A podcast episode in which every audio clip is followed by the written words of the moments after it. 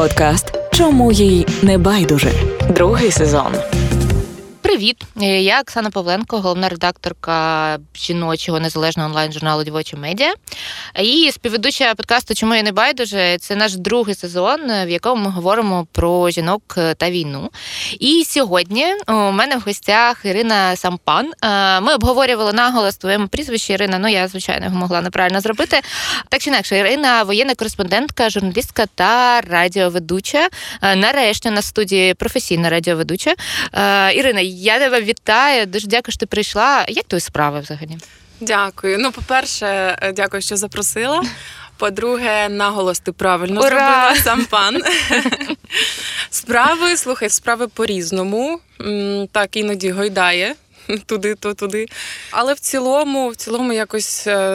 Доводиться оговтуватись, тому що доводиться працювати і працювати багато, і немає часу, коли розклеюватися. А причин розклеїтися дуже багато. насправді. Безперечно, з тобою погоджуюсь. Е, приблизно так само себе почуваю. Ірина, а давай почнемо спочатку. Е, як би це не звучало, ти військова кореспондентка. З чого почалася твоя саме така кар'єра? Як ти обрала свій професійний шлях? Е, які це були вибори взагалі, і в який момент до тебе це прийшло? Якщо почати геть спочатку, Звичайно. то я завжди мріяла бути актрисою або співачкою. Спочатку співачкою, тому що я з семи років співала там у шкільному хорі, ансамблі. А потім якось мене переклинило в 10-11 Я дуже хотіла стати актрисою. От і навіть спробувала вступати в Карпенка Карого. Але якось доля так повернулася, і класична історія, коли батьки хочуть, щоб дитина чимось серйозним займалася, а не от це все. І ми вступили. Ми, тому що тато зі мною їздив постійно скрізь подавав документи. Ми подавали і на політологію, і на видавничу справу, і на юриста. І добре, що тільки на лікаря не подавали, тому що ну, у мене було хороше ЗНО, майже все на 200 палів. І Якось ми зійшлися на тому, що тележурналістика це десь посередині між серйозним і несерйозним, і в принципі, можливо, з мене щось вийде. От. І я вступила на тележурналістику, диктор телерадіоведучий. А ну і тоді на третьому курсі трапився майдан. Е, на другому, та на третьому вже війна почалася. І я пішла не стажуватися, а проходити практику на громадське, громадське телебачення. І, власне, воно тільки-тільки зароджувалося, mm-hmm. і це була така незалежна двіжуха. Я захоплювалася, не буду говорити там прізвище зараз, але тоді я ними захоплювалася. Я бачила цих метрів журналістики, і, власне, це був перший мій шлях перший шлях, от е, я зрозуміла, що журналістика це круто, і журналістика це зовсім не те, що я собі уявляла. Тому що всі ми приїхали в Київ е, з якихось провінцій. І я сама з маленького села в Кіровоградській області, і всі ми хотіли стати зірками тоді. І всі мріяли там про е, М1 з накачаними губами і іншими місцями. Просто говорити топ 10 пісень цього тижня. Знаєш. І тут зовсім інше, зовсім інше. Тут Майдан палає, починалися. Це були мої перші вилазки так в поле. І я зрозуміла: вау! От мені здається, це моє місце. Але я нічого не вміла, нічого не знала, просто я відчувала, що це моє. Я пропрацювала на громадському, стрімила, стояла за камерами е, цілодобово. Ми ж тоді стрімили цілодобово. І потім закінчився, ну, точніше, Майдан переріс у війну, і частина Майдану поїхали на війну як е, військові воювати, а я поїхала як репортерка. І ти знаєш, це просто дуже висока планка кар'єрна по цінностях. Я не кажу по посадах там або по чомусь. По цінностях це було дуже високий старт, ціннісний. І я тепер не маю права його опускати. У мене навіть думки не було, щоб там піти в якусь культурну журналістику.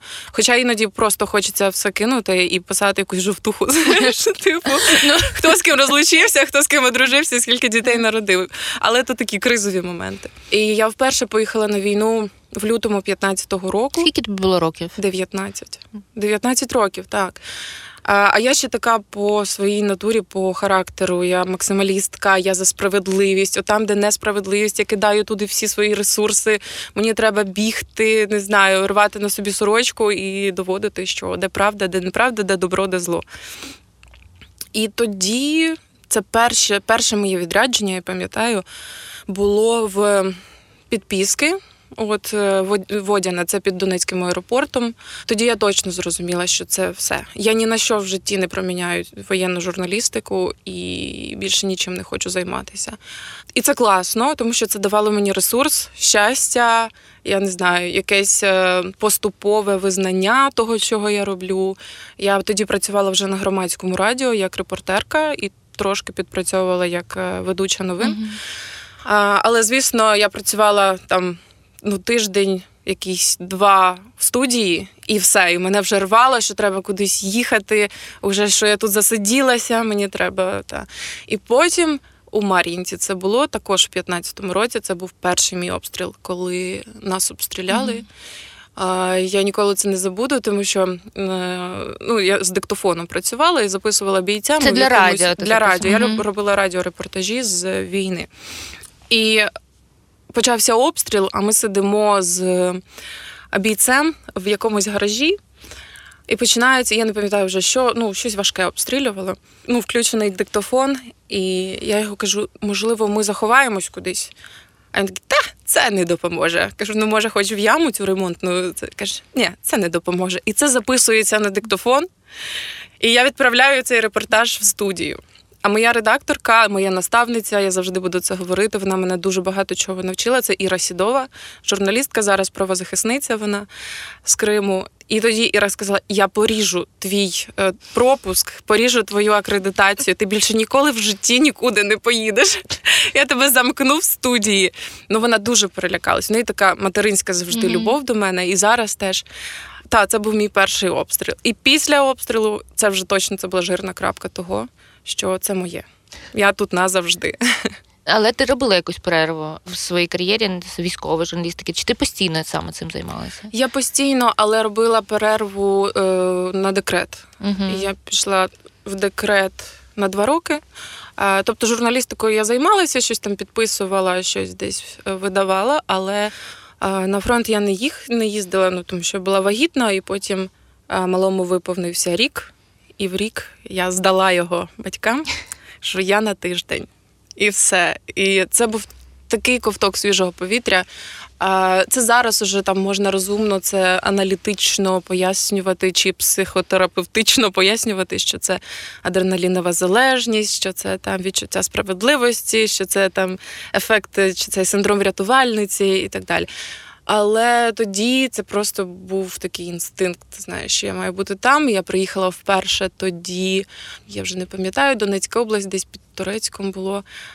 Шуми, тоді дуже гаряча точка була. Я приїхала до морських піхотинців, і я така: хух, я вдома. Я вдома, і я зараз тут щось зроблю. І, ну, я не знаю, я не можу це передати. І коли я на своїй війні, я завжди кажу, в будь-якому інтерв'ю, своїх у всіх інтерв'ю, я кажу, що на своїй війні дуже важко, тому що ти ментально приналежний до неї, тому що ти автоматично сторона конфлікту, як би ми не відмеж... ми, українські журналісти, не відмежовувалися від цього. Але на інших конфліктах я була, е, то такого відчуття немає. Тобто ти знаєш, хто на кого там напав, чи хто винен, чи хто проти кого там масові заходи, протести і так далі. Але ну, в тебе немає цієї якоїсь душевної болі чи ще щось. І працювати набагато легше. От це доволі цинічно, але з точки зору об'єктивної журналістики це дуже правильно. Е, я читала твоє інтерв'ю про початок повномасштабного вторгнення. Ти там казала, що в перші місяці ти не займалася журналістикою. Розкажи, чим ти займалася і як ти зустрічала війну? Ти була у відпустці, якщо я не помиляюся. Так, це була дуже довго запланована відпустка. Війну я зустріла в Об'єднаних Арабських Еміратах в Дубаї. Е, Я її дуже довго планувала. Планувала десь півроку. І е, коротко розкажу, тому що це якийсь ну, фаталізм, можливо, в який я не вірю, але все ж. Ми хотіли поїхати в жовтні ну, з подругою, потім поїхати в грудні, ні в кого не виходили. Ми хотіли великою компанією. В січні хотіли все. Я сказала, я їду в лютому. Якщо я не поїду в лютому, в мене вже їде дах. Я тоді ще випускала східний фланг Мгм. про НАТО програму, і я її робила сама, і це було так важко. І я вже просто не знаю, мозок кипів. Ще коронавірус. Це декілька років ми не були у відпустці. І тому все, мені не важливо. Та були наступи, інформація про наступи. Кажу, мені байдуже, я хочу в Дубаї. Хочу в Дубаї. Все. Е, І ми прийшли в турагентство, яке нас потім кинуло. Е, Ми прийшли в турагентство і кажу: ну, от така то сума, такі то умови, хочемо туди, то туди. То вона там щось пробила по комп'ютеру, сказала: ну, є на 26 лютого. І назвала суму. Кажу, трошки дорогувато, можете ще щось пошукати. І вона щось клацає, клацає, клацає. 23 лютого є. Підходить? Кажу, підходить. А там щось буквально на 7 тисяч гривень дешевше вийшло. Кажу, підходить, прекрасно. І ми 23 лютого о 10 годині ми виїхали з Борисполя, вилетіли в е, Дубай. Ну і потім на наступний день ми прокинулися і почалася війна. І я така. Тобто війна там, я тут. Я маю бути там. Я маю ну, щось робити. Ми, я ж кажу, турагентство нас просто кинуло. Сказали: ну, вибачте, літаки не літають, що ми можемо зробити. І я відвезла своїх е, подругу і сина відвезла в Грузію до друзів. Їх чудово приютили, там найкращі умови, все було як вдома. А сама поїхала в Україну, захопивши з собою 9 грузинських бійців. Це іноземний легіон. Так, це був іноземний грузинський іноземний легіон, але там не тільки грузини були. І я допомагала тоді е, командиру легіону Мамуці Мамулашвілі. Ми добре спілкувалися. І дуже багато тоді грузинів просто на заклик мамуки відгукнулися. І я їм тоді допомагала. І це така, це така страшна і смішна історія, як я і дев'ять грузинських бійців перетинали кордони, е, перетинали просто все. І От я пам'ятаю, польсько-український кордон, ніч, величезна черга в Польщу. Ну, з нашого боку. А жінки переважно там літні люди, діти, всі плачуть, холодно. Це було ніч з 3 на 4 березня. Дуже холодно було.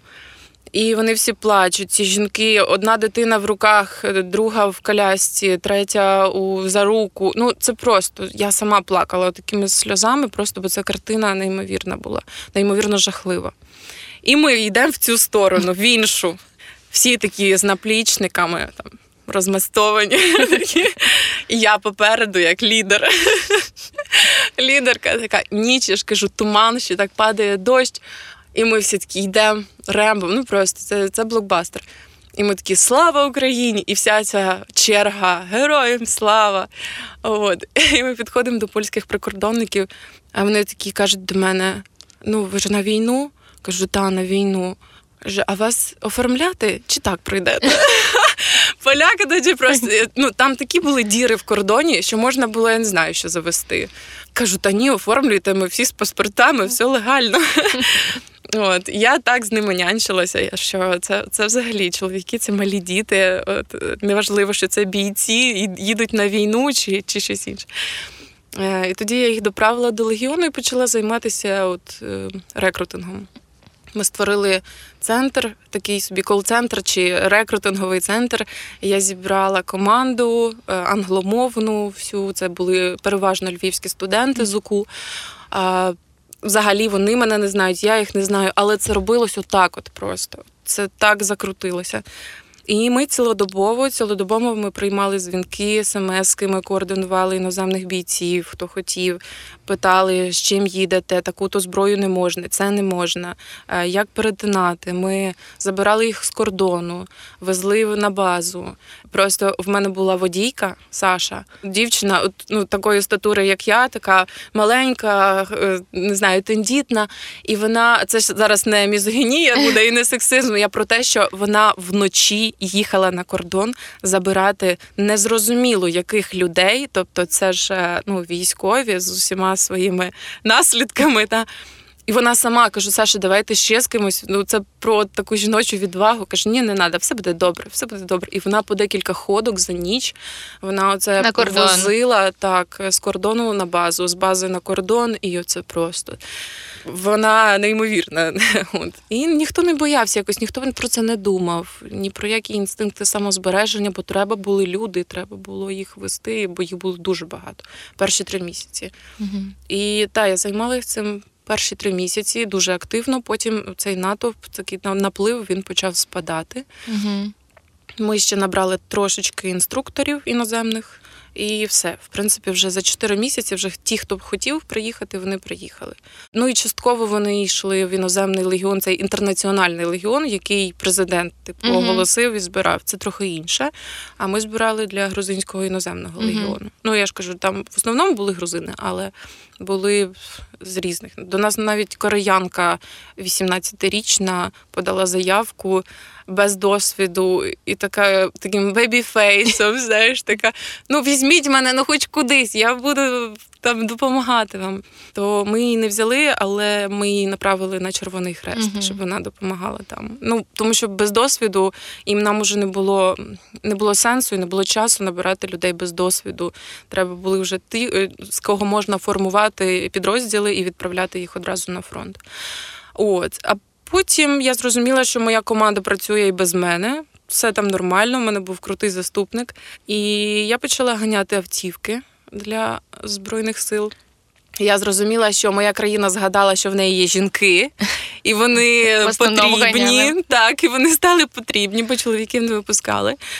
І те, що я побачила на кордоні, е, як жінки ганяли ці машини, дівчата просто там, там лише фури не ганяли, знаєш. Але якби треба було, Ганяли то вони б ганяли б і фури, так. І ми вже, знаєш, на кордоні просто як оце. По сестри такі, о, привіт, ти куди? Я та я в Чехію, а я в Польщу, а я там в Німеччину. Ага, ну давай, давай. Скільки ти вже перегнала? Це, це були такі. Ну, я не знаю. Ми от вчора з е, товаришем говорили, з другом, боже, чого товаришем, що це я так сказала. е, Про те, що це такий досвід, і е, коли зберуться наші внуки, це такі історії можна буде їм травити про те, як бабця ганяла автівки на кордоні, про те, як збирала бійців по світу. Ну, кожному буде, мабуть, що розказати своїм онукам і своїм дітям. Е, Тим не менш, ми з тобою зараз говоримо як е, з кореспонденткою. Які моменти повернулися до своєї роботи, до свого призначення, як ми зрозуміли з того, що ти розповідаєш, до роботи журналісткою, до роботи журналісткою на фронті? Я була дуже виснажена волонтерством насправді, і я дуже захоплююсь людьми, волонтерами, які роблять це от 9 років. Це просто е, замкнене коло. Є потреба, пошук грошей, закупівля, доставка. Потреба, пошук грошей, купівля, доставка. І це, це, це кошмар, серйозно. Тим більше, що я розуміла, що я не розбираюсь, наприклад, ну, якщо в комунікації я розбираюсь, та, там рекрутинг, але в автівках я не розбиралася, ну та які треба, повноприводні, передню, задньоприводні, які документи. І це було так багато помилок, які. М- Можна було так не помилятись, там, наприклад, та, якби я цим займалася все життя там, або ну, всю війну. Але це приїхали на кордон, не ті документи, їдемо назад, оформлюємо щось там в польських цих конторах по машинах, по розмитненню. Потім раз ми привезли на кордон е, машину, а вона була з шипами на колесах. Нас ледь не оштрафували через те, що ми псуємо дорожнє покриття. Це в Польщі. Я кажу, да я вперше взагалі ну, знаю, що це таке шипи на колесах. Кажу, ні, там щось 7 тисяч злотих. А... І ми, це, до речі, з е, моєю коліжанкою Женією Гончарук, вона також поїхала зі мною в Польщу, бо було декілька машин треба було забрати, я сама не, не могла впоратись. І це ми з нею кажу: Женя, рубаємо лебедя, ми бідні волонтери. Ми такі. Та ми не знали, та в нас немає грошей, та відпустіть нас, та ми ж для фронту. Коротше, ми там такі спектаклі розіграли. І він каже, господи, їдьте вже, їдьте, але ніколи більше такого не робіть.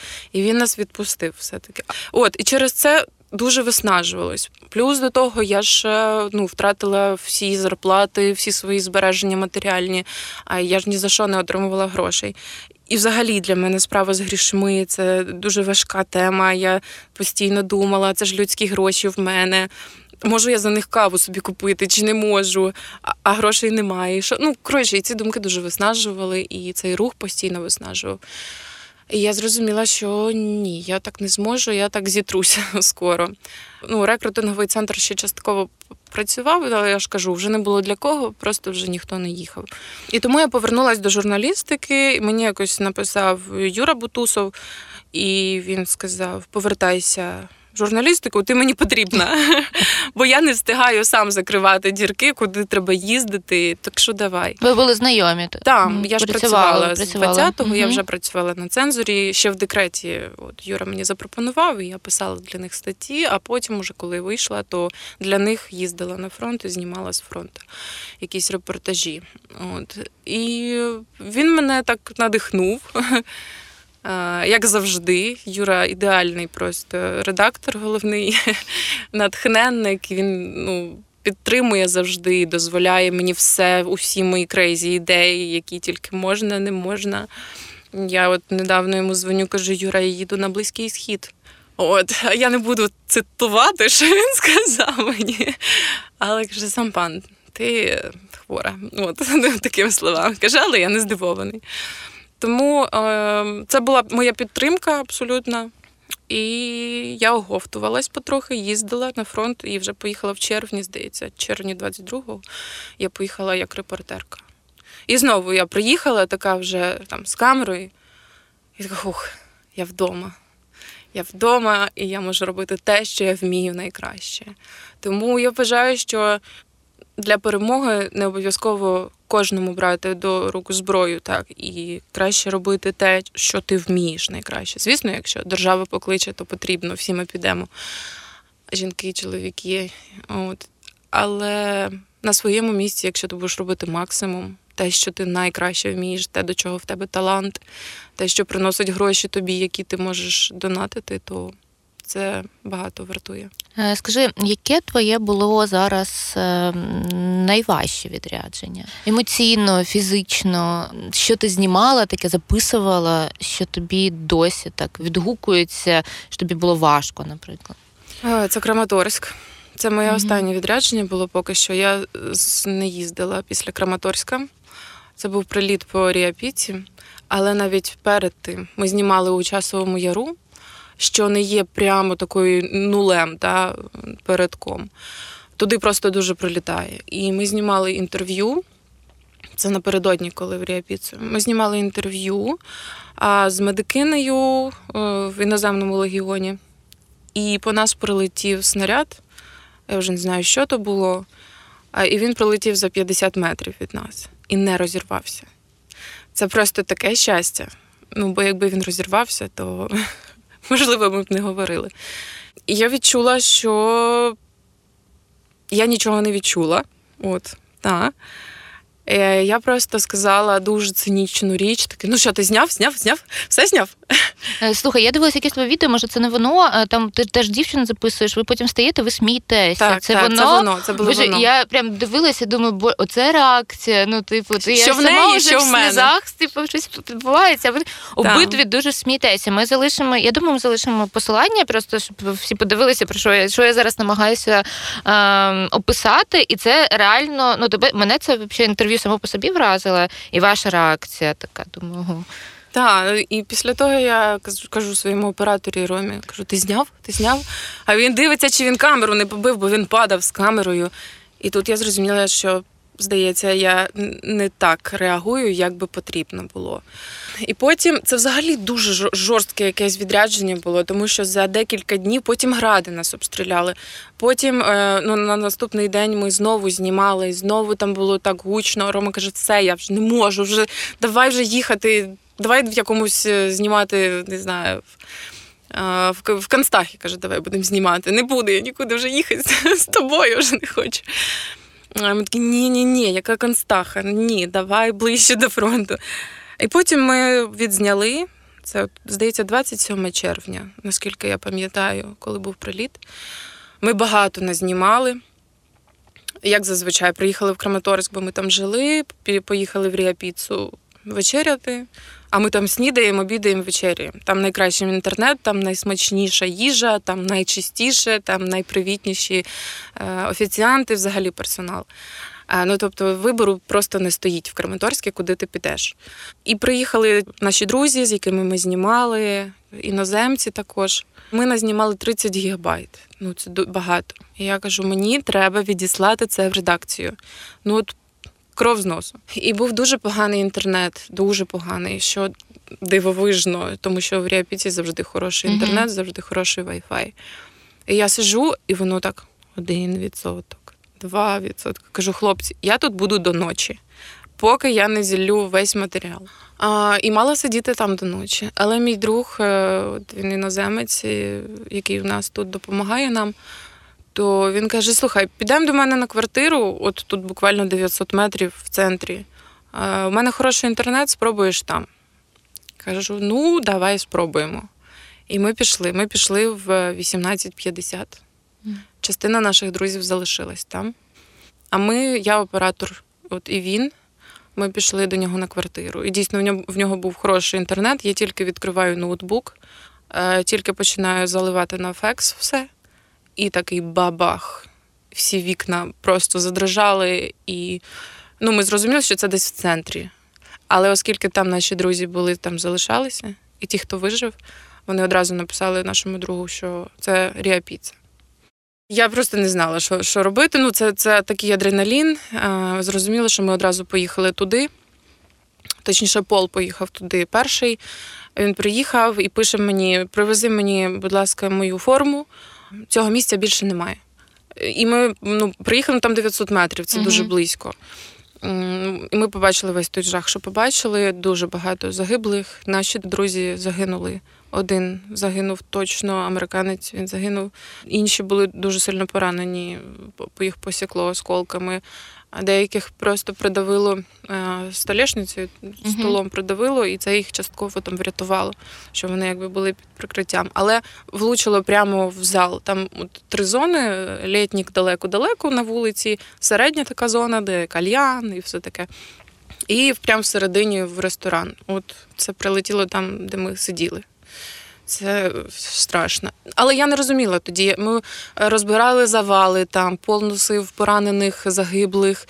От ми все. Я, стояла як дурне, от з аптечкою, свою журналістську аптечку взяла, ну вона повністю зібрана, вкомплектована. Давай парамедикам тикати їй, кажуть, нате, можливо, треба, можливо, кажу, ні, нічого не треба, все є, все, є, але дуже багато загиблих. І потім уже. Звечоріло, геть стемніло, пол каже, пішли, ми тут уже нічого не зробимо. Рятувальників дуже багато було, еваків було багато. І я прийшла, ми прийшли знову до нього на квартиру, і я так просто повільно сповзла по стінці. Я тільки усвідомила, що трапилось і що могло трапитись. А ми ще пішли, пішли в ЦУМ, скупились в ЦУМі, тобто це ще 15 хвилин Мгм. було. Тобто ми пішли десь в 19.15, а приліт був 19.27. І це мене дуже сильно поплавило. Я і так була не в дуже хорошому психоемоційному стані, але мене поплавило дуже сильно. Я просто так сиділа під стінкою. І я сказала, Пол, налий мені, будь ласка, чогось, щоб все це заглушити. У мене просто вода з очей. Тобто я не плакала мі- мімікою, Мгм. так просто вода з очей тече і тече, і тече. І, і я не знаю, скільки я плакала. Годину, мабуть, точно я плакала, я не могла зупинити ці сльози від того, що сталося, від того, що загинули друзі, від усвідомлення, що там могли бути ми за ну, 15 хвилин і все. І я поки з того часу ще не їздила на фронт. Не тому, що там якийсь страх чи ще, але ну, частково я виходила з цього пару тижнів точно.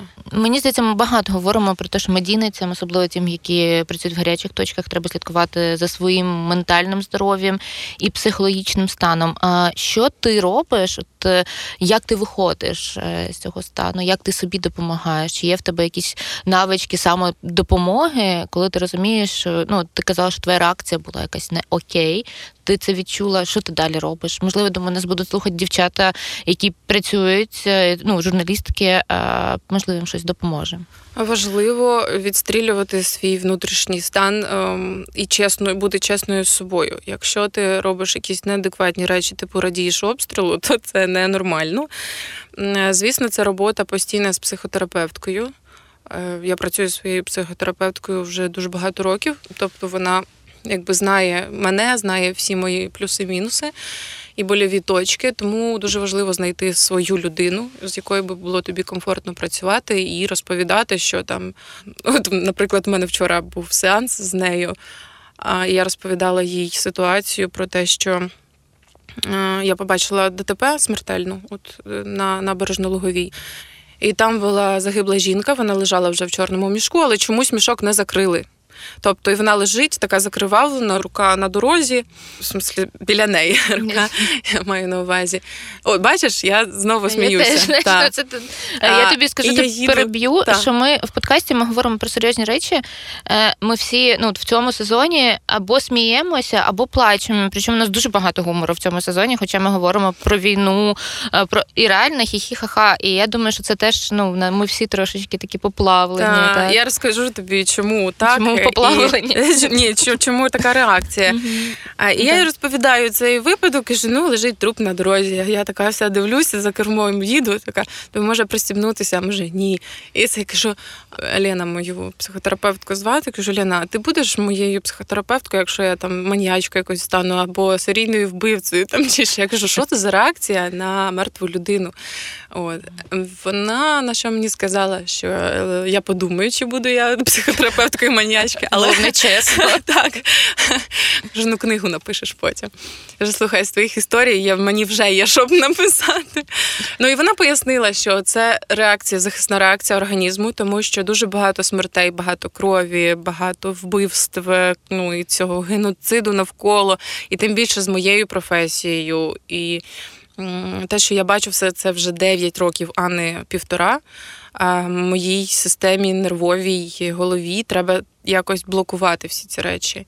І вона заблокувалася у травні минулого року, коли загинули найближчі мої друзі, найближчі колеги. Тоді загинув комбат 503-го батальйону Паша Збитов. Це був наш друг нашої компанії, нашої офіцерської морпіховської компанії.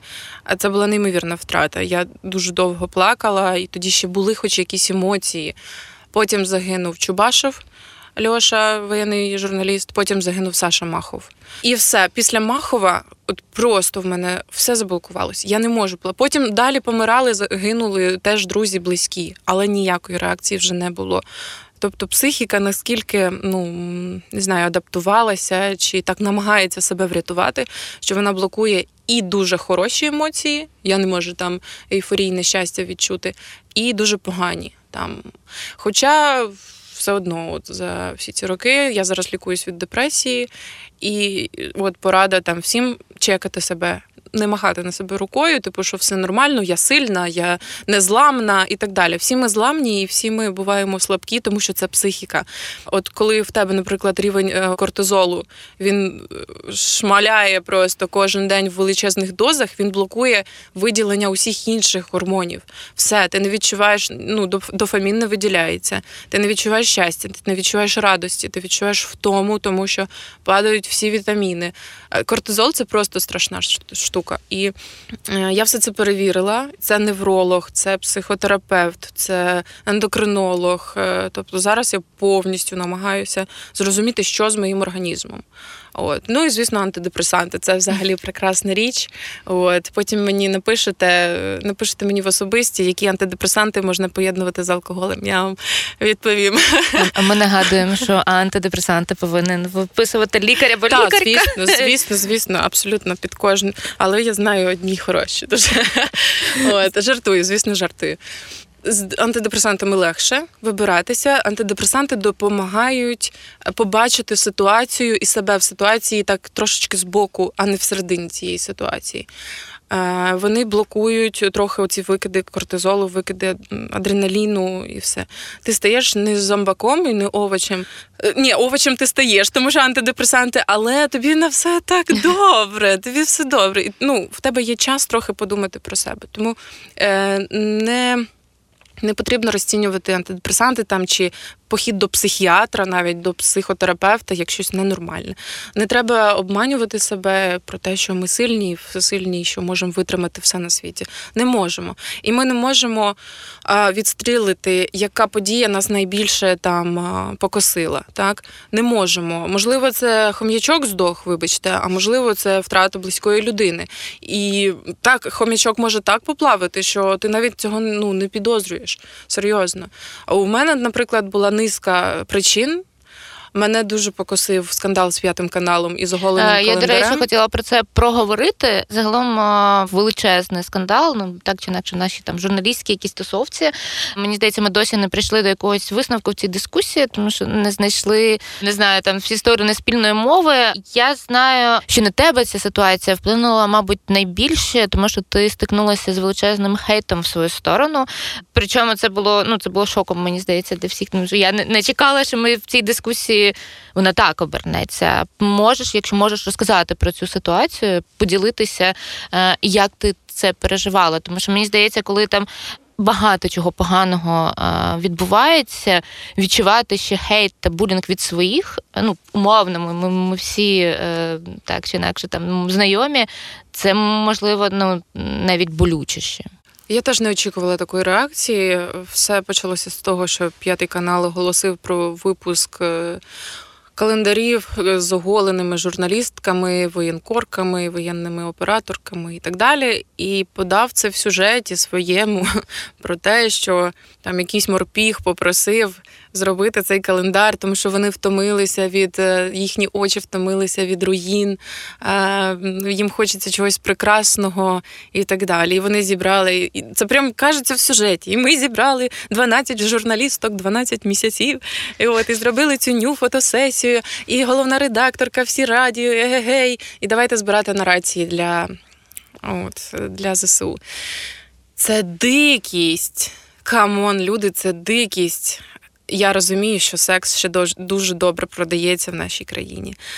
Але ну окей, почнемо з того, що я і низка там медійних організацій, правозахисних медійних організацій а, виступили проти. Нас підтримав а, жіночий ветеранський рух, просто окремі військовослужбовці. Вони казали, що це ненормально. Хочете зніматись в ню, будь ласка. Ну, типу, це ваша приватна, не знаю, якесь приватне право. Але по-перше, ви представляєте соціальну, е, соціальну групу людей, журналісток, ведучих, воєнкорок. І наскільки важко заслужити авторитет жінці кореспонденції на фронті. Так, коли ти, звісно, приїжджаєш до своїх е, до свого підрозділу, які тебе знають уже 100 років, ти хоч гола, хоч не гола, вони тебе люблять і приймають. Але коли ти приїжджаєш, е, ну і думаєш про свою кар'єру, думаєш про наперед, якби на майбутнє, то це дуже важко заслужити, заслужити авторитет у нового підрозділу. Все одно треба пояснювати, що, що ти тут робиш, навіщо, що тут робить така красота, що тут робить така мілота, е, чого їй не вистачає вдома, і як вона вибрала таку професію, як її відпускає чоловік. А що я не можу допустити, щоб така красива дівчинка погибла на моїх позиціях. Я не знаю, це можна перераховувати цей список дуже довго. Е, Звісно, все це з часом, там, е, коли ти вже з ними їсиш, коли ти з ними ночуєш. Я дуже люблю їздити там до підрозділу на декілька днів, щоб вже ну, війти в цю довіру, щоб вони не боялись там камери, щоб зрозуміти, хто на що здатен, в кого яка історія. І це дуже важливо. От, звісно, проходять дні. Але спочатку ти витрачаєш дуже багато ресурсів, які ти могла би витратити просто на роботу раціонально. Ну і коротше, і ще я уявляю, якби я приїхала до якогось нового там підрозділу, там такий красивий календарчик висить. Ну, а, он там твоє місце, а не тут.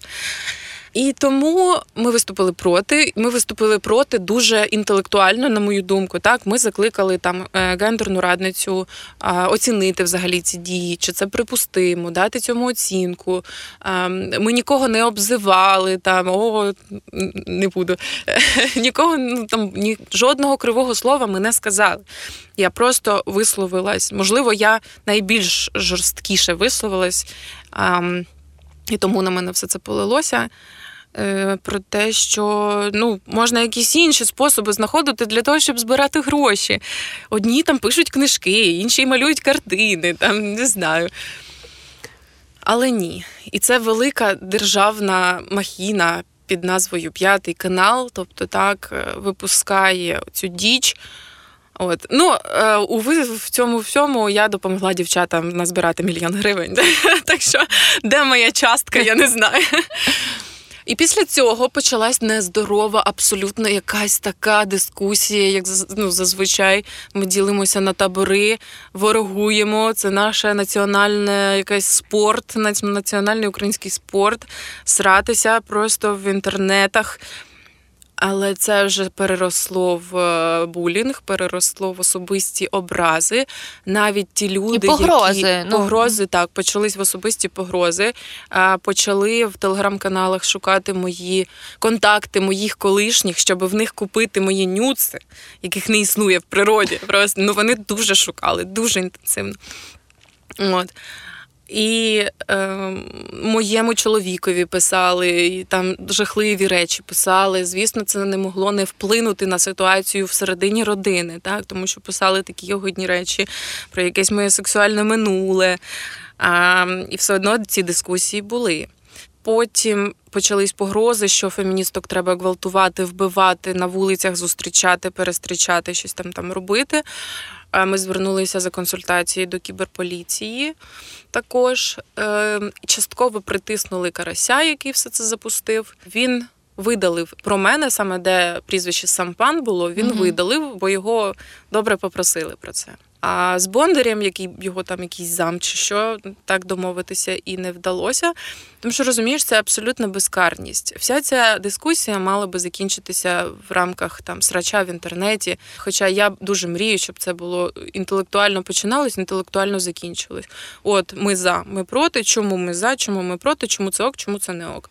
Зрозуміли? Да, дякуємо за дискусію. Да, я тебе підтримую, що це може бути дискусія. Розумієш, у кожного там є своя якась точка зору, а, і обговорювати це окей. А вже переходити якусь межу це вже не окей. Та, і ми ж я ж кажу, ми нікого не ображали, ми дівчат жодного прізвища не назвали там.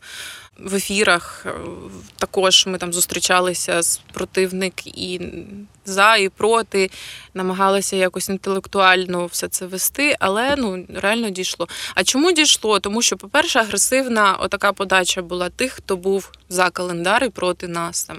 Е, дуже агресивна, ніби це особиста образа, тому що це ще й стосувалося армії, а те, що стосується армії, воно недоторканне, не можна. Е, і це, ця проблема, треба з нею працювати також, якось комунікувати це. Бо це святе діло було збирати на, на ЗСУ на рації. Я не сперечаюся, це святе діло, звісно, але не оголеними тілами.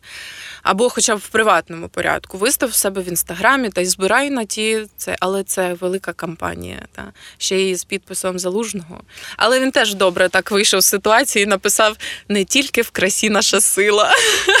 Ой, мені здається, залужний е, зі повагу підписує все. Просто Що б йому не підносили, да. Але ну такий певний стьоп з цього я такою побачила, тому що не тільки в красі наша сила. Ну, принесли ж красу, так підпиши.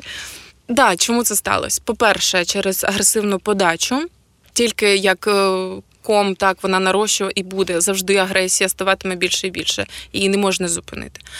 І по-друге, це безкарність е, цих організацій радикалів, які дозволяють собі там виходити на виходити проти маршів, не знаю, ЛГБТ, 8 березня і так далі. Е, Вони дозволяють собі фізичне якесь насильство, вони дозволяють собі кібербулінг, і це безкарно. Чому? Скільки карась уже принижував людей, журналісток, активісток. е, Ну я не знаю, скільки таких кейсів було. І нічого. Абсолютно нічого. Я не знаю, чому у нього така індулігенція. Це питання до правоохоронних органів і так далі. Хоча темне минуле за ним знають всі, хто стикався з ним серйозно. А зараз він роздає інтерв'ю як герой на всіх центральних каналах. Це абсолютна безкарність, і це буде продовжуватись. Буде продовжуватись. Ну, чесно скажу, я пережила це дуже важко. Дуже важко і прям. Така була депресія, рятували тільки якісь міжнародні відрядження, рятували дівчата, які були поруч, дівчата, які пройшли це вже. Вони ділилися досвідом. Тобто, це була така спільнота, жіноча спільнота, яка от прям теж журналістки, активістки. журналістки, медійні юристки, активістки, ну, здебільшого журналістки, так. І вони прямо мене отак докупки збирали. Давай, давай, все нормально, все нормально, тримайся. А я ж то за справедливість, і я розумію, що не потрібно на все це реагувати, тому що особливо там не треба реагувати на якісь е, дані, які відкривають проти тебе. Так забула, як правильно це слово називається. Хотіла поумнічати, але не вийшло. Ну, коли збирають якісь дані проти використовують проти тебе з метою шантажу, маніпуляції, зокрема, якісь сексуальні дані про твоє сексуальне минуле або про твою сексуальну орієнтацію. Тобто, це найболючіше, бо це найінтимніше, яке людина не хоче там ділитися. І тому саме на це тиснуть. І, і це діє в деяких. А діє чому? Тому що ми реагуємо. Тобто, максимум, що можна зробити, це піти і подати заяву в поліцію, в кіберполіцію. Я сподіваюся, що кіберполіція якось буде вже напрацьовувати ці кейси і реагувати на це. Ну серйозно, тому що в нас в цьому полі абсолютно відсутні відсутнє якесь правове реагування і доведення цих справ до кінця. А так не може бути. Тобто люди в інтернеті там абсолютно не захищені. Ти можеш розголошувати, точніше, можуть розголошувати твої особисті дані, твою адресу, де ти живеш, де живуть твої батьки, і все. А ну і потім, потім підхопила російська пропаганда, все це. Почались такі статті про мене писати. Ну коротше, в Росії я набагато е, відоміша і популярніша ніж у власній країні. Почали писати, що я ескортниця, головна пропагандистка Міноборони. Якісь мої старі роботи почали ще коли я була головною редакторкою армії ФМ. Ем. От я головна пропагандистка, ескортниця, онлайн-проститутка. Бо ж почали створювати мої сторінки на OnlyFans і так далі. Я до того не знала, що таке OnlyFans. Серйозно? Показала. Серйозно, я так ого, так можна було. І так, це, це трохи вплинуло, тому що. Ну, тому що не могло не вплинути. Це величезний оцей шар ком, який просто на мене котився і розчавлював потрохи. Наскільки б ти сильним не був, наскільки б твій стержень не був це вибудований роками. Але це сильно мене поплавило серйозно, і я почала прям ну, лікуватися що я визнаю цими словами, що все-таки е, їм частково вдалося. uh Вдалося досягти, але мою позицію не змінити. Ніколи не змінити. Ви мене хоч вбийте. Мою позицію не змінити про те, що я завжди буду казати, що секс не можна продавати, жіноче тіло не можна об'єктизувати, е, що жінку не можна використовувати для прикрасу очей чи для ще чогось там. І можливо вони це розцінюють як е, підірвання традиціоналістських цінностей, традиційної чогось там, але це їхнє бачення взагалі жінки. Коротше, от це на це на мене ніколи не спрацює. Мої цінності, мої переконання, моя позиція буде завжди в якому би фізичному стані я не була. Чи не думала ти просто не ж перестати говорити про це? Тому що всі ми розуміємо, що є багато людей, які мають досить тверду позицію, але вони про це не говорять, тому що, можливо, не бояться такої реакції. Зараз ти розмірковувала про це, або ну ти розумієш, що хтось повинен говорити, хтось повинен доносити цю думку. Я ніколи не буду мовчати. Я тобі серйозно кажу. В мене був кейс із Талашком. Це актор із хто не знає, Володимир Талашко. Обоє йдуть одні старіки, лейтенант Скворцов, от будім жити, це все він.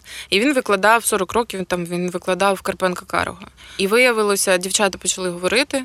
Виявилося, що він е, їх е, там тотальний харасмент. Він схиляв їх до сексу. Він їм казав, що допоможе з кар'єрою, просуне це молоді абітурієнтки, яких він запрошував до себе е, додому, і там їх типу вичитував. Але насправді там поїв, включав музику і схиляв до якихось сексуальних відносин.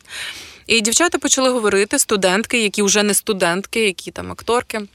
Я дуже так ужаснулася, тому що в мене також був кейс з Талашком. Це було інтерв'ю, і після інтерв'ю він запросив до себе додому, бо інтерв'ю було прямо біля його дому, mm-hmm. там на золотих воротах, от злощасних.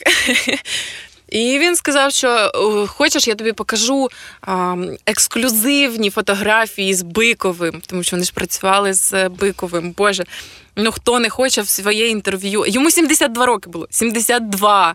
Тобто, це вже дід. е, Вибачте, усім, кому 72 роки, серйозно. Але це, це вже якби літня людина. Та ти ніколи не подумаєш, що цей метр, що цей, е, я не знаю, світило акторського мистецтва, та ще й працював якийсь з Биковим. І він тут пропонує. Ну, ну ти підеш до, до старої людини, подивися фотографії, пофоткаєш. Серйозно, в мене взагалі не було ніяких. е, Це про те, що сама винувата. Да? Мгм. І ми зайшли. Він дійсно мені там е, дав величезний товстий альбом, де вони там з Биковим. А він розказував про якісь закулісні штуки. Я взагалі була на сьомому небі від щастя, бо це крутий жирний ексклюзив. А, дуже класно. І потім він такий включає музичку, потім такий каже: будеш якусь наливочку. Я тут просто. І навіть знову знову я не можу зрозуміти. Розумієш? Ну тобто, взагалі, ну ну добре, ну хотів, щоб якусь там атмосферу там створити, але вже щось Може, таке випити з ким, Ну да, ну може старій людині нема з ким. Нас це просто проклянуть. От.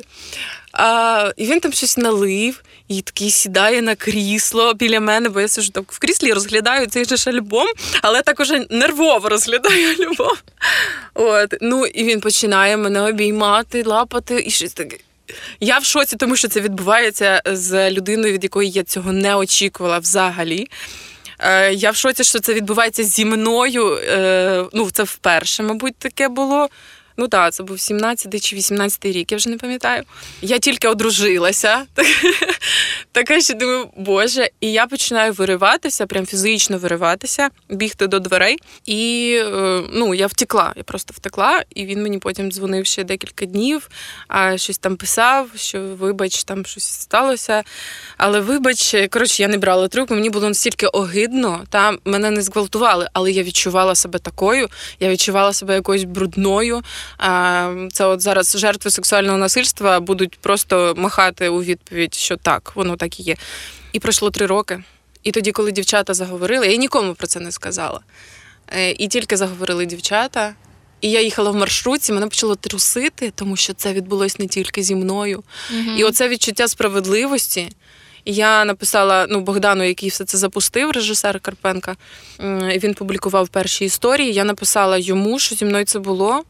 І Богдан написав: можна я це розповім без прізвищ, без імен, все, що є ще одна така історія, бо починалося все це на ну, збиратися. Я кажу, ні, я сама це зроблю. Я бачу, я, до речі, пам'ятаю твій пост, ви там сидите десь теж в центрі міста. Я пам'ятаю да. цей твій пост. Дуже добре. Ми просто ем, про цю історію, і мені твій пост теж запам'ятався, тому що е, ну ти розумієш, наскільки це близьке коло, так чи інакше. Ми всі якось пов'язані виходить, що це. Насильство відбувається дуже дуже поруч з тобою завжди. Якщо це не з тобою, то це поруч. І про це потрібно пам'ятати, ну і звертати на це увагу. І я тебе перебила, звичайно, але е, мені здається, дуже важливо про це говорити. Не Дуже не важливо, особливо в таких випадках, тому що сексуальне насильство, харасмент, зокрема, довести найважче. Найважче. Ти ну в тебе немає доказів. Це там е, навіть не зґвалтування, яке ти можеш довести чисто біологічно, та і за декілька днів після. Це пройшли роки. І він це робить 40 років. 40 років, навіть в 72. А тоді, вже коли це е, скандал цей виник, уже 75, пройшло ще 3 роки. І дівчата почали говорити, і я просто не мала права мовчати. Не мала права. Чи сказала би я перша про це? Не знаю. Серйозно, не знаю. Чи сказала би я, коли щось би дійшло прямо до фізичного якогось гвалтування? Не знаю. Можливо, я ще б гірше почувалася і почувала би себе винною, як завжди. Ну, раніше, в 18-му Мгм. році, з моїми тими, тими мізками, які були тоді. А зараз так. Зараз я би сказала, хай би хто-небудь пальцем там мене тронув або криве слово сказав у мою сторону, тому що є підтримка жінок, феміністичних спільнот. Е, Є дружні змі, які завжди про це будуть писати, і е, є підтримка медіа юристів. Є вже кейси і в армії кейси, і в медіа кейси, і ну, в суспільстві в цілому. Тому зараз я дуже рада, що ну, суспільство реагує на це, реагує на сексизм, реагує на харасмент, на якісь такі штуки, коротше. Проти жінок, і це, це круто. Зараз я би сказала, чому? Бо я знаю, що в мене є підтримка. За моєю спиною дуже багато жінок. І я впевнена, тільки я почну говорити. Почнуть говорити сотні, тисячі почнуть говорити, тому що важливо розуміти, що ти не одна, що тебе підтримують. І в моїх випадках, і з Талашком, і з п'ятим каналом, і ще багато там кейсів було. е, Була підтримка. Це найважливіше. Тобто люди, які тобі будуть говорити, все ти правильно робиш, давай до кінця. І я була іноді такою людиною, яка радила іншим дівчатам, іди до кінця, ти все зможеш там. І це діє. В тебе є підтримка. Тому я дуже дякую моїм спільнотам, моїм дівчатам, які завжди поруч, і я буду завжди поруч з ними. І закликаю дівчат, е, в яких теж щось сталося. У нас є, наприклад, спільнота жінки в медіа, Да, дуже де завжди тебе підтримують. Да. Є Юрфем, які теж підтримують дівчат, дадуть консультацію, дадуть е, ну, покрокову якусь інструкцію, що робити. Дуже багато є всього, головне просто знати, куди йти. Ну, це я по журналістській лінії сказала. А я впевнена, що там по цивільній, так скажімо, лінії. Я думаю, теж дуже багато Є, є. Е, я розумію, про що ти говориш, тому що ми теж відчуваємо оцю спільність, цю підтримку, і що ти. Принаймні маєш кому написати, що щось відбувається, і отримати цю підтримку. І ти знаєш, що є такі організації. Мені здається, іноді підтримує навіть просто знання того, що це є. Ти в жодному сенсі не залишишся одна.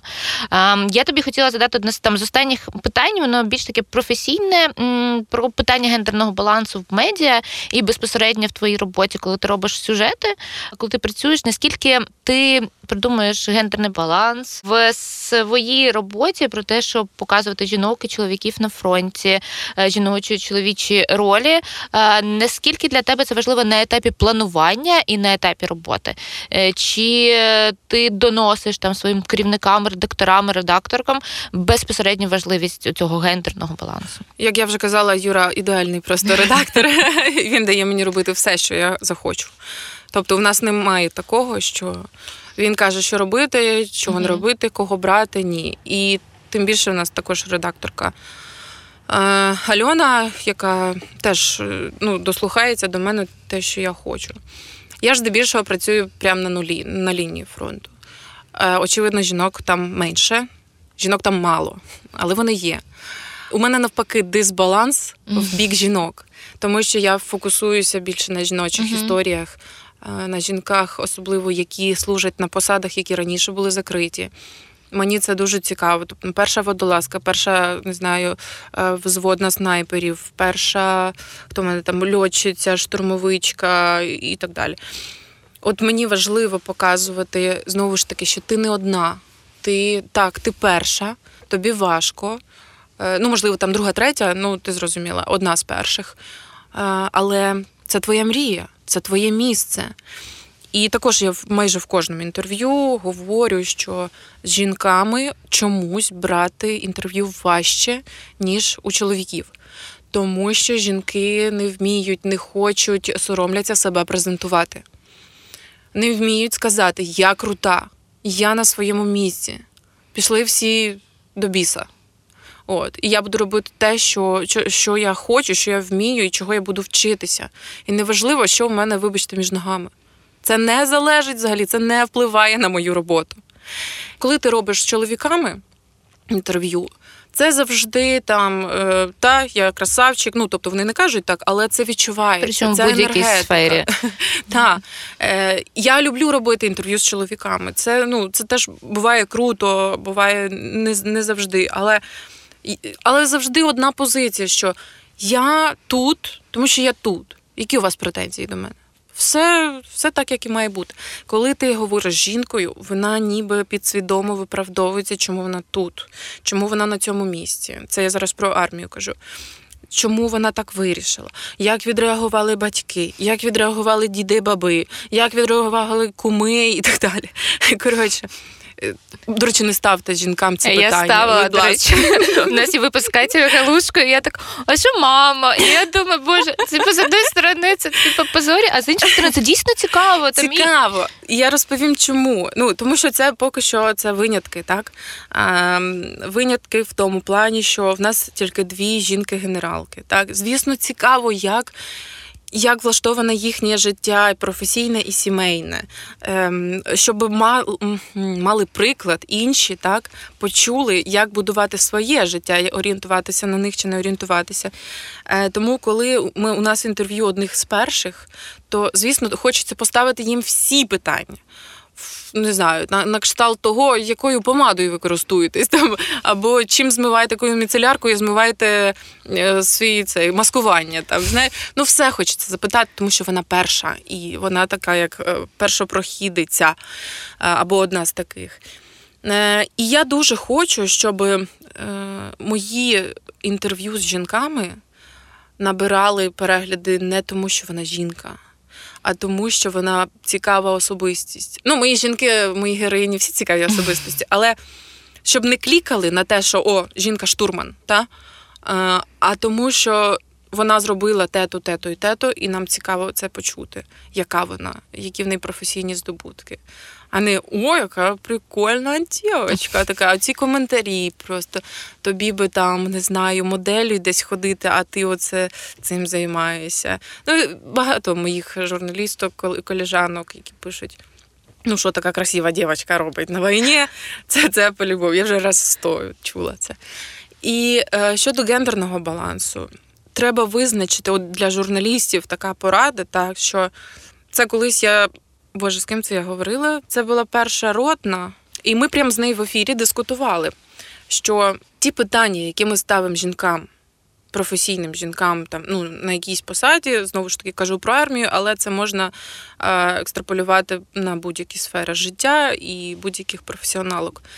Що ми починаємо, от правда, з особистого, а їм хочеться розповідати про професійне. Мгм. Спитайте мене, як працює цей чортовий мотор, як взлітає літак, як та, я борюсь, не знаю, з тиском на висоті, там, як я копаю о- окоп. Я не знаю. Ну, я просто там а, спрощую, але спитайте мене це.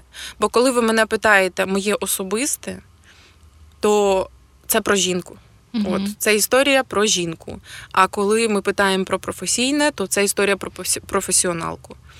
От і тому, звісно, в чоловічих інтерв'ю це також є. Ми також питаємо чоловіків, там що, де родина, а як давно бачились, там або ще щось. Але цих запитань е, в концентрації менше. А от у жінок в концентрації цих питань більше. І тому вона завжди буде думати, що ти до неї прийшла або прийшов, тому що вона жінка, і тобі вона цікава як жінка, військовослужбовець, а не як професіонал військовослужбовець. Тому я би цей перекос якби пришвидшила.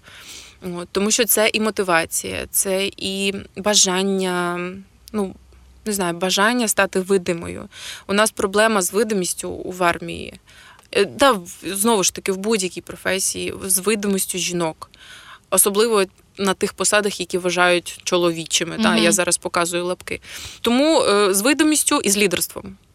Жінкам більше треба ставати лідерками, більше говорити, більше про себе заявляти.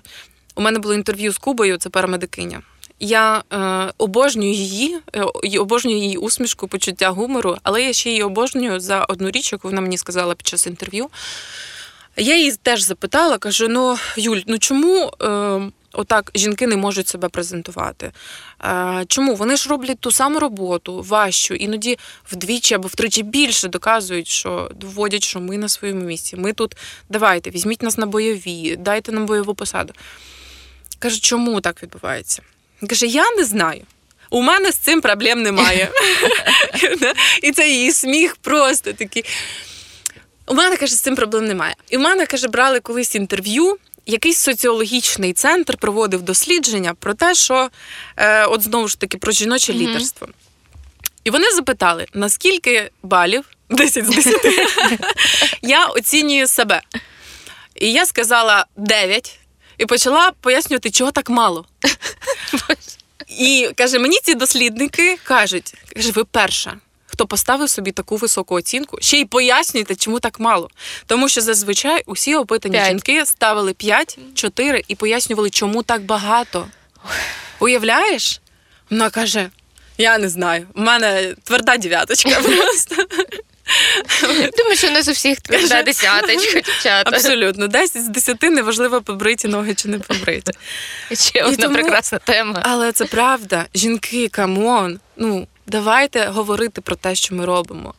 Хай це буде саме піар, хай це буде, але це приклад для інших, які взагалі собі один бал не можуть поставити, які вагаються, чи дійсно я можу стати командиркою взводу снайперів, де служать чоловіки там по 40-50 років. Чи можу я їх очолити? Чи та можете? От в мене було шикарне інтерв'ю. Подивіться з Рапунцель. Це командирка е, мобільно-вогневого да, цього загону. По суті, вони збивають шахеди. І ми теж про це з нею говорили. Я з усіма своїми героїнями про це говорю. І запитала, як її сприйняли в підрозділі. Вона сказала, що я поставила себе завдяки своїм знанням. Бо я завжди вчилася, е, в академії вчилася, в школі там вчилася. В мене були знання. І вони побачили, що я володію такими знаннями, що, можливо, у них їх немає. Так, у них більше досвіду. Так, вони пройшли АТО вже там. Так, вони довго на війні. Але шахеди це дуже свіжа історія. Безпілотники теж свіжа історія, особливо ці ударники. І тому каже, вони прислухаються, вони не мають такого. Потім я її пацанів питала е, підлеглих, і вони сказали, що та ну, яка різниця, жінка чи чоловік. Але це тому, що вона себе так поставила. І, і всім показала, хто тут головний, головна, точніше. А якщо ми не будемо співпрацювати, то, шановні, у нас не вийде ніякої роботи. Злагодженого підрозділу немає. Які можемо, не знаю, здобутки представити да, перед вищим командуванням або в цивільному, це там перед е, якимись начальниками, якщо ми будемо мірятися тим, хто жінка, хто чоловік. Тобто це про ефективність роботи і про, про вольовий характер, я би сказала. Тому треба дуже постаратися. На жаль. На жаль. На жаль. Ну, слухай, ми завжди закінчуємо подкаст е, питанням, чому тобі не байдуже. Але мені здається, що ми весь час про це говорили. Проте, можливо, в тебе є якесь, знаєш, дуже коротке формулювання. Чому тобі не байдуже? Е, Давай знає челендж там в три слова. Я завжди буду боротися проти несправедливості. Так мене виховали. І тому це буде несправедливість у сфері е, гендерної політики, чи я не знаю, поганого харчування в армії, чи відсутність сміттєвих баків біля під'їзду. Це завжди несправедливість. І от не знаю, моя наполегливість, такий бур, завжди це був. Так, це якось впливає на здоров'я, але це ніколи не вплине на цінності, які вже загартувалися всім цим. Я завжди буду боротися з несправедливістю. Іра, дуже тобі дякую. Це був дуже крутий випуск. Дякую Я думаю, що так е, подумають всі, хто слухає наш подкаст. Е, Пишіть нам, якщо у вас є пропозиції щодо нашої роботи, любі наші слухачі та слухачки. Ставте оцінки на тих платформах, на яких ви нас слухаєте, і залишайтеся з нами до кінця сезону і на наступні сезони також. Всім гарного дня, ночі, не знаю. Це подкаст І перемоги. І перемоги. Да, з кінцевим прощанням у нас завжди дуже так е, смазано, але всім бувайте. Другий сезон подкасту Чому я не байдуже став можливим завдяки підтримці Центру інформації і документації НАТО в рамках співпраці Дівочі медіа та Інституту конструктивної журналістики і нових медіа.